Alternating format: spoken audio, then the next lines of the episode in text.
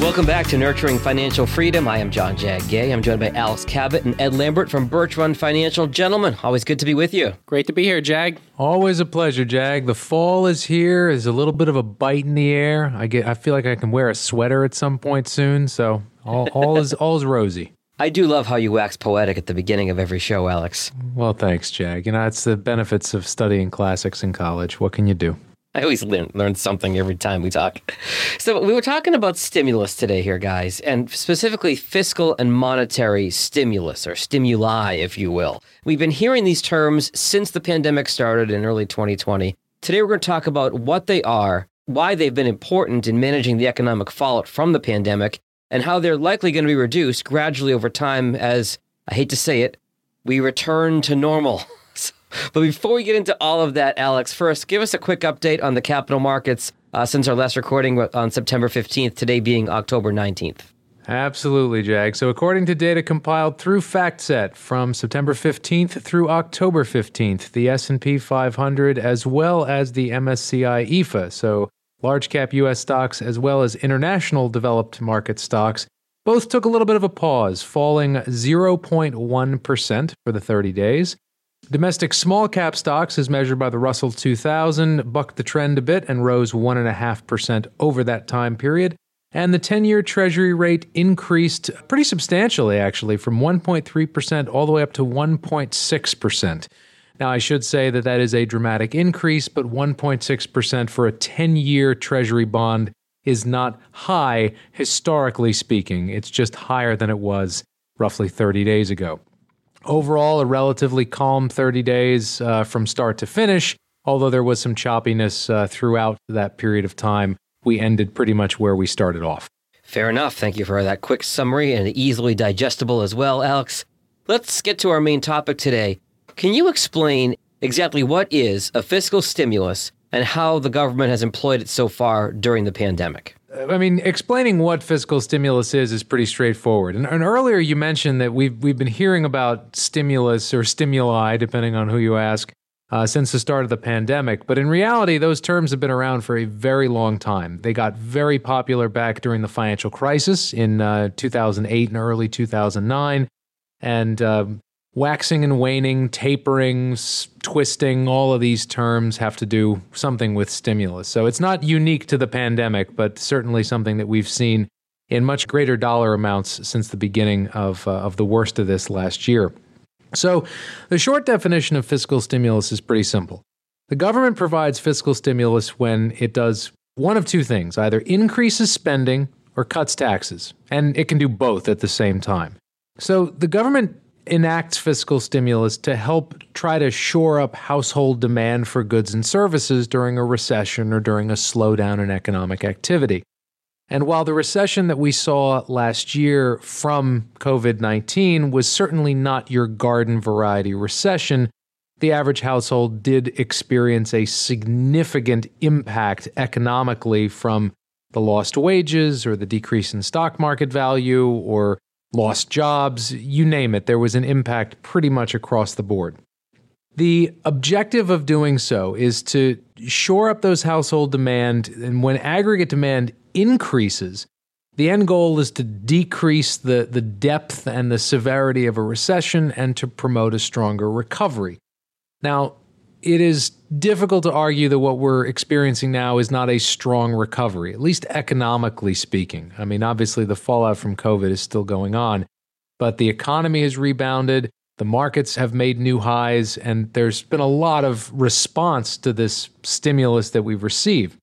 A couple points about fiscal stimulus. There's a neat number that you can apply to any act of fiscal stimulus. We call it the fiscal multiplier. Okay. It's a measure of how much bang for your buck you get when enacting some type of fiscal stimulus. An example of something with a high multiplier would be boosting unemployment insurance and tax cuts for the middle class. There's a huge economic boost for a relatively low cost if you do something like that. Uh, example of a low multiplier, so something where you don't get a lot of bang for your buck, uh, I'm sorry to say to the high income earners out there, but cutting tax rates for high earners and businesses, unfortunately, that is a low multiplier event, and I'll explain why in a little bit. But that's something that the government and, and Congress has to consider when they enact fiscal stimulus. When they cut taxes, when they increase spending, they have to figure out how much bang for their buck are they going to get for the cost. And by and large, most of the stimuli enacted over the last year and a half have been quite effective, as we've seen. So, going down that list of what did we actually do in terms of fiscal stimulus? So, according to the International Monetary Fund, US Congress implemented five specific fiscal stimulus measures from the beginning of the pandemic until now. The first one was relatively speaking, quite small. It was a mere $200 billion, and that was the Coronavirus Preparedness and Response Supplemental Appropriation Act. Say that five times fast. Also seemed bigger at the time than it does now in hindsight. Yes, uh, 200 billion at the time was a pretty significant amount. It wasn't until about a month and a half or so later, at the end of April, where they signed the CARES Act, and that was a whopping 2.3 trillion dollar fiscal stimulus measure. In addition to that, the $483 billion Paycheck Protection Program and Healthcare Enhancement Act came about shortly thereafter. Uh, a part of the Consolidated Appropriations Act of 2021 was the $868 billion Coronavirus Relief and Government Funding Bill.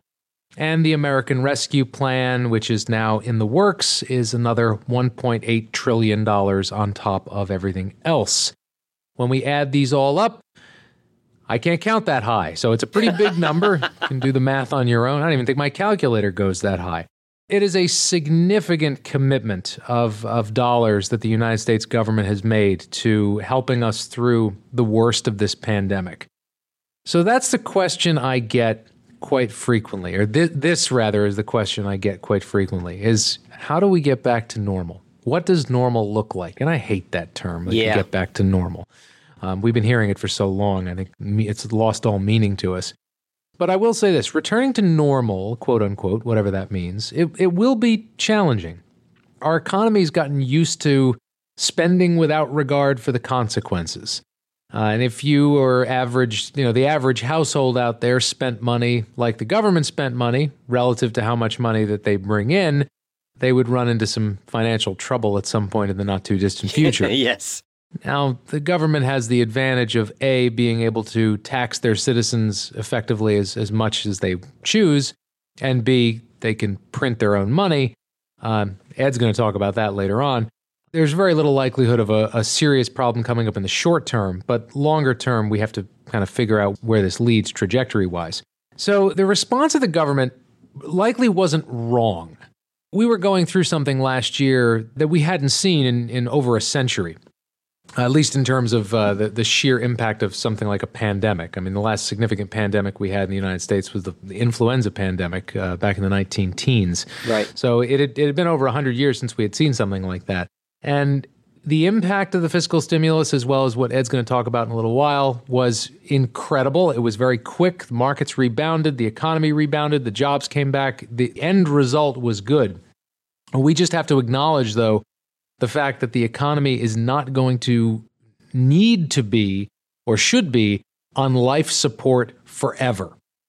Uh, that's one concern that, that I've had is that we get so addicted to all of this stimulus that we can't function without it. And when I say we, I mean the United States economy. Right. So, how do we pay for all this? Well, it's likely that at some point in the not too distant future, taxes are going to have to go up. And that rarely makes people happy when they hear that taxes are going to increase. But the majority of the proposals that I've seen, and none of these have gone much beyond a committee yet, but most of the proposals I've seen, it is unlikely that the majority of Americans will feel too much of a pinch come April 15th.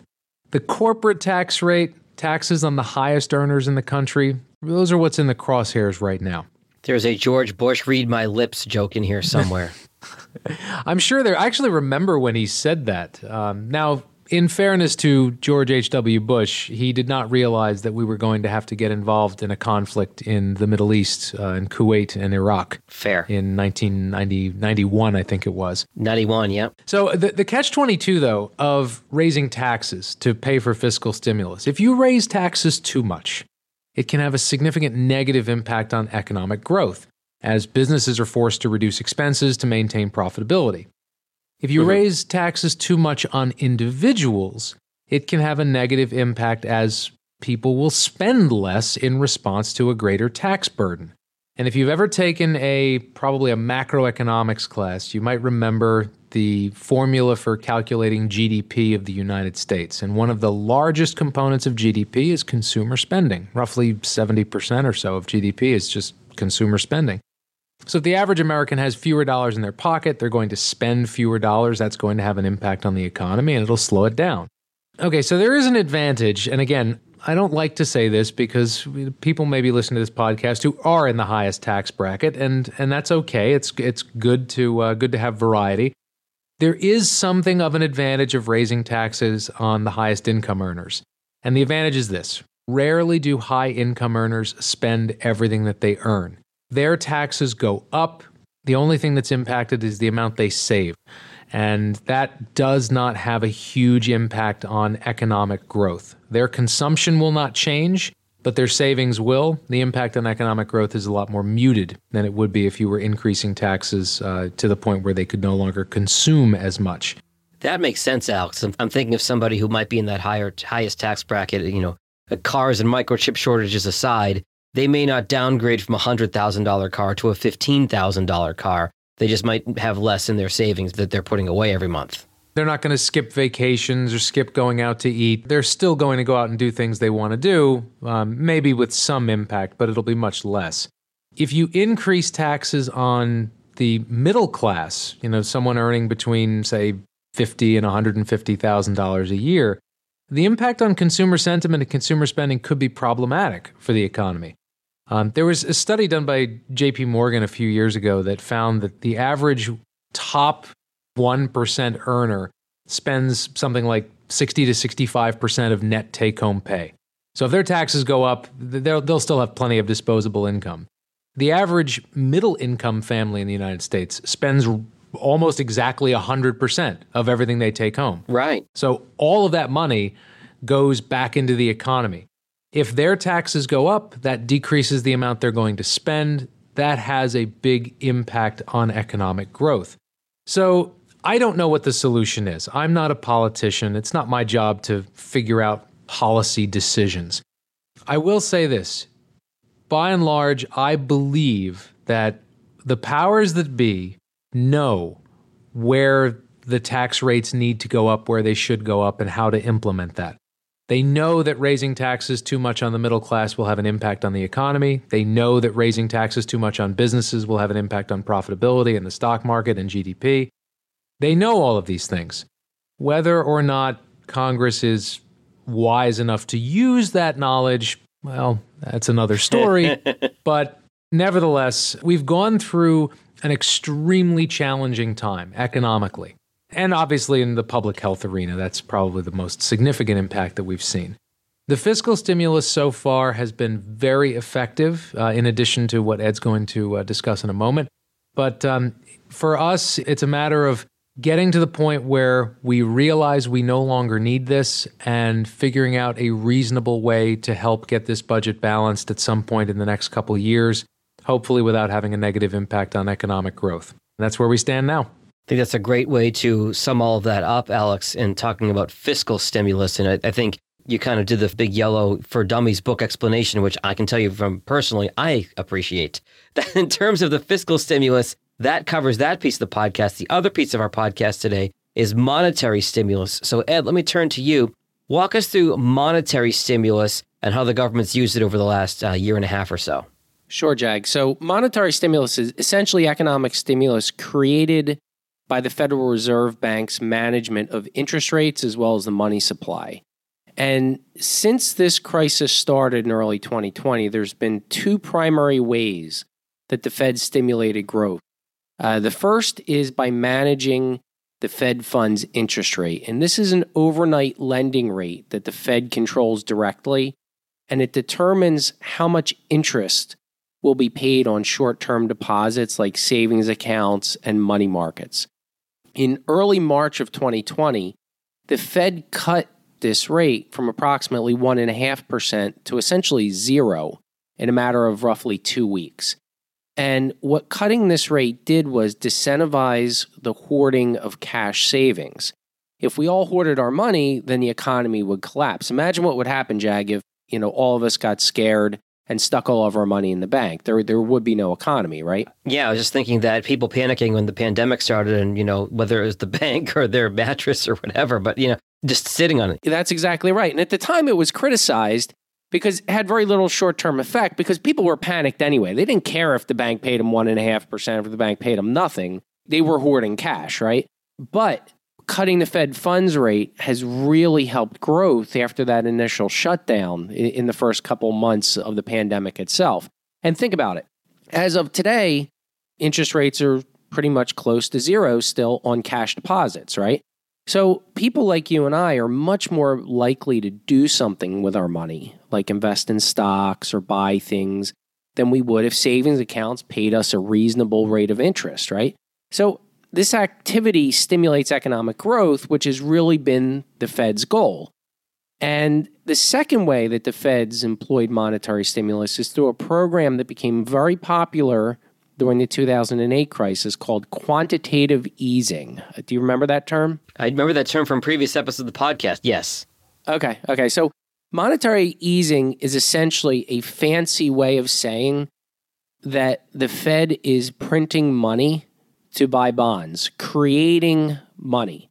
Uh, they buy assets with the created money that supports prices and keeps interest rates down. Remember in our last episode, we talked about bond prices and interest rates move uh, inversely to each other? Yep. So if the Fed's buying bonds with money that they're creating, it's going to push down interest rates.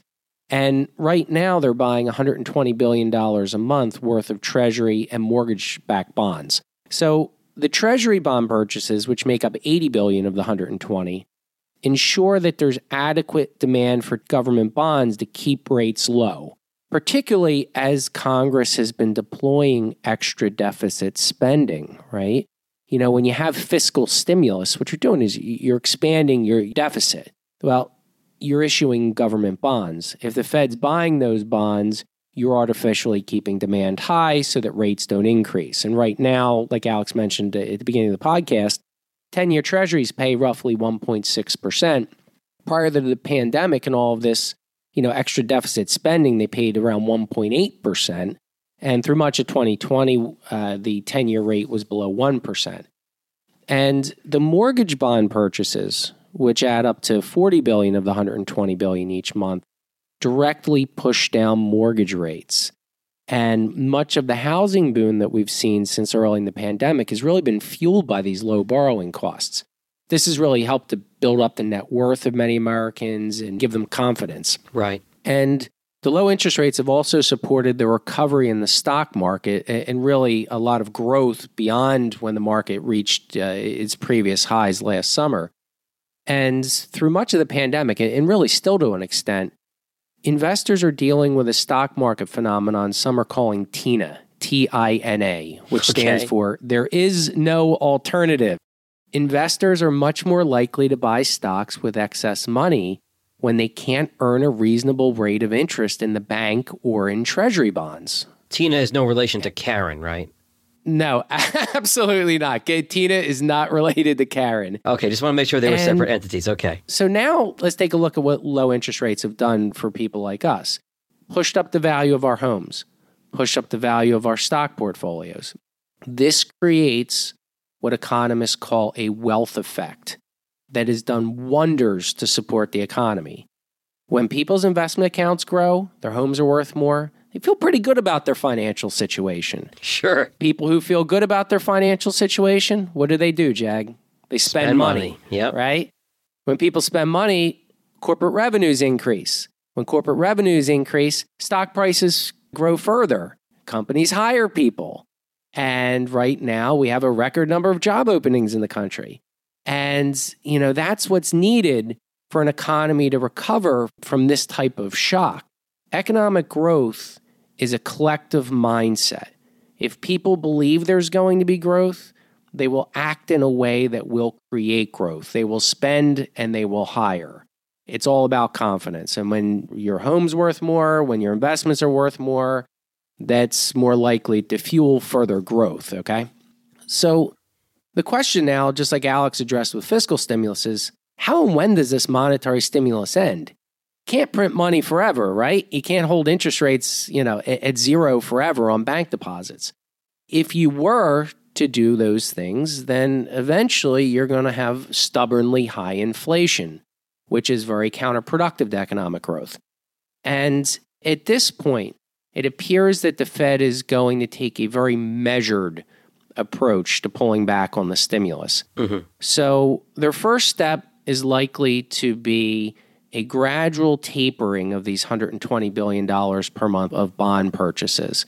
Most economists that we follow think they'll start that later this year, gradually buy less each month until the middle of 2022, which should allow treasury bond yields and mortgage rates to rise slowly. That's the hope, at least. Yeah. We don't want any fast increases in rates, as that could really suppress economic activity. And regarding the Fed funds rate, which affects, uh, again, our bank accounts and short term deposits, the Fed is currently projecting that they can begin to raise that rate sometime late in 2022. And the key word here, withdrawing stimulus, whether it be fiscal or monetary, is gradual. When we need to stimulate the economy in a crisis like last year, we want to shock it. You know, yeah. remember the old term shock and awe? Mm, well, that's yeah. that's exactly what Congress and the Fed did last March and through the darkest days of the pandemic. When we want to take away stimulus, we don't want to shock anything. We want to do things very gradually because if we were to create a negative economic shock, that could cause what economists call a double dip recession. Double dip recession is when you come out of a recession and something happens, like you withdraw stimulus too quickly, and the economy is not ready to really stand on its own two feet, and you go back into the recession. It's almost like ripping the band aid off, and they really don't want to do that. When it's not time yet. Right. Before the wound is healed, right? Yeah. And, you know, Congress is aware of this with spending.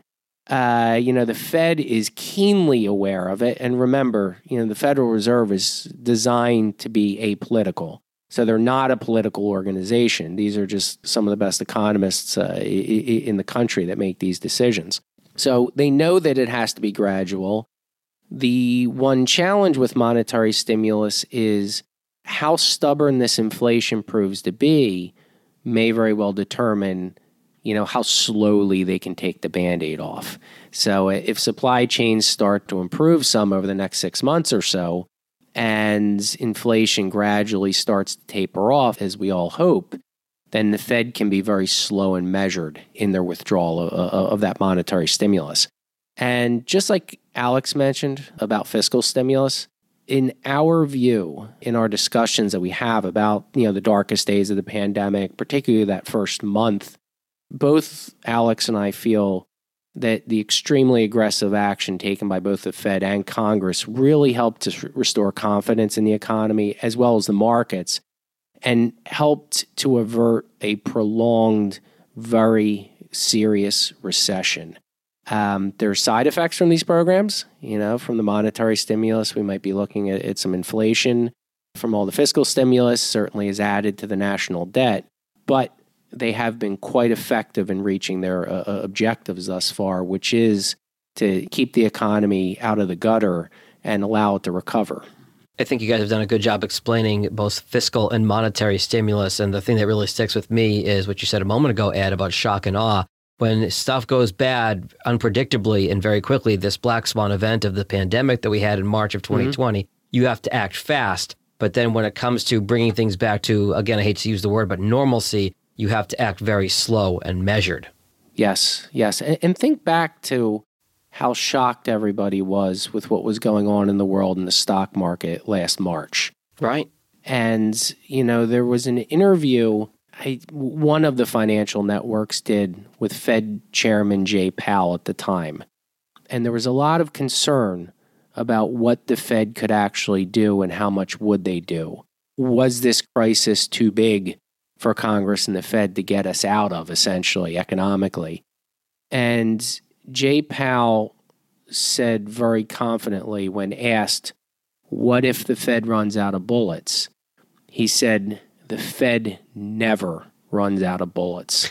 and, you know, that interview, I think, helped restore a lot of confidence in the markets.